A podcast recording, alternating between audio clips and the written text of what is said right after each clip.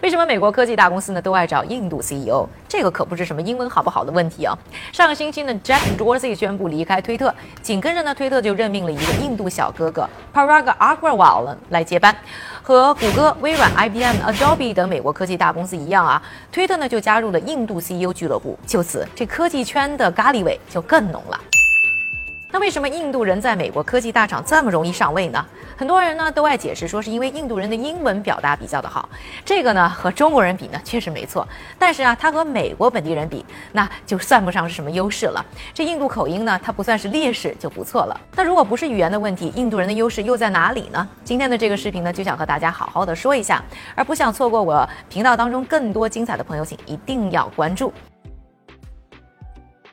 MIT 哥大和密西根大学有三个教授啊，专门呢就这个问题呢做了一项科学研究。他们对呢标普五百企业当中的 CEO 呢做了一个调研和比较，发现呢印度为首的南亚 CEO 呢和美国相关人口相比啊，遥遥领先于其他各个族群。他们研究呢发现的原因呢是出在文化上。印度文化呢，鼓励人们呢表达更果断、更直接，敢于想什么说什么，更是大量的使用肢体语言。你看这宝莱坞的电影，大家说的不过瘾吧？动不动还唱唱跳跳的，这个就非常符合呢美国企业对于管理者要有权威性表达的要求。在这一点上呢，不但印度人做的比很多的白人要好，比起呢很多东亚人，尤其是啊以含蓄、有事儿绝对不明说的日本人相比呢，这优势呢就显得非常的明显。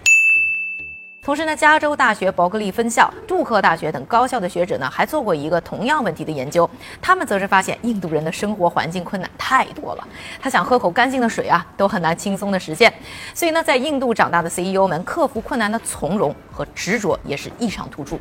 同时呢，在有六大宗教、二十二个语言的印度，小哥哥和小姐姐们天生就知道如何在分歧和多样化当中呢包容和协调。这个呢，也是企业文化老翻车啊，人多事多的美国科技大公司。呢非常需要的特质。那除了具有呢 CEO 的情商之外呢，印度又重视呢工科教育，还有一所呢很多媒体报道过的神奇的高中。所以科技人才呢其实很多，但是呢因为呢印度发展的机会少，所以大量的印度人才呢都流到了美国，也就不难理理解为什么印度频频出美国科技 CEO 了。但其实华人 CEO 在全球范围内呢风头更盛。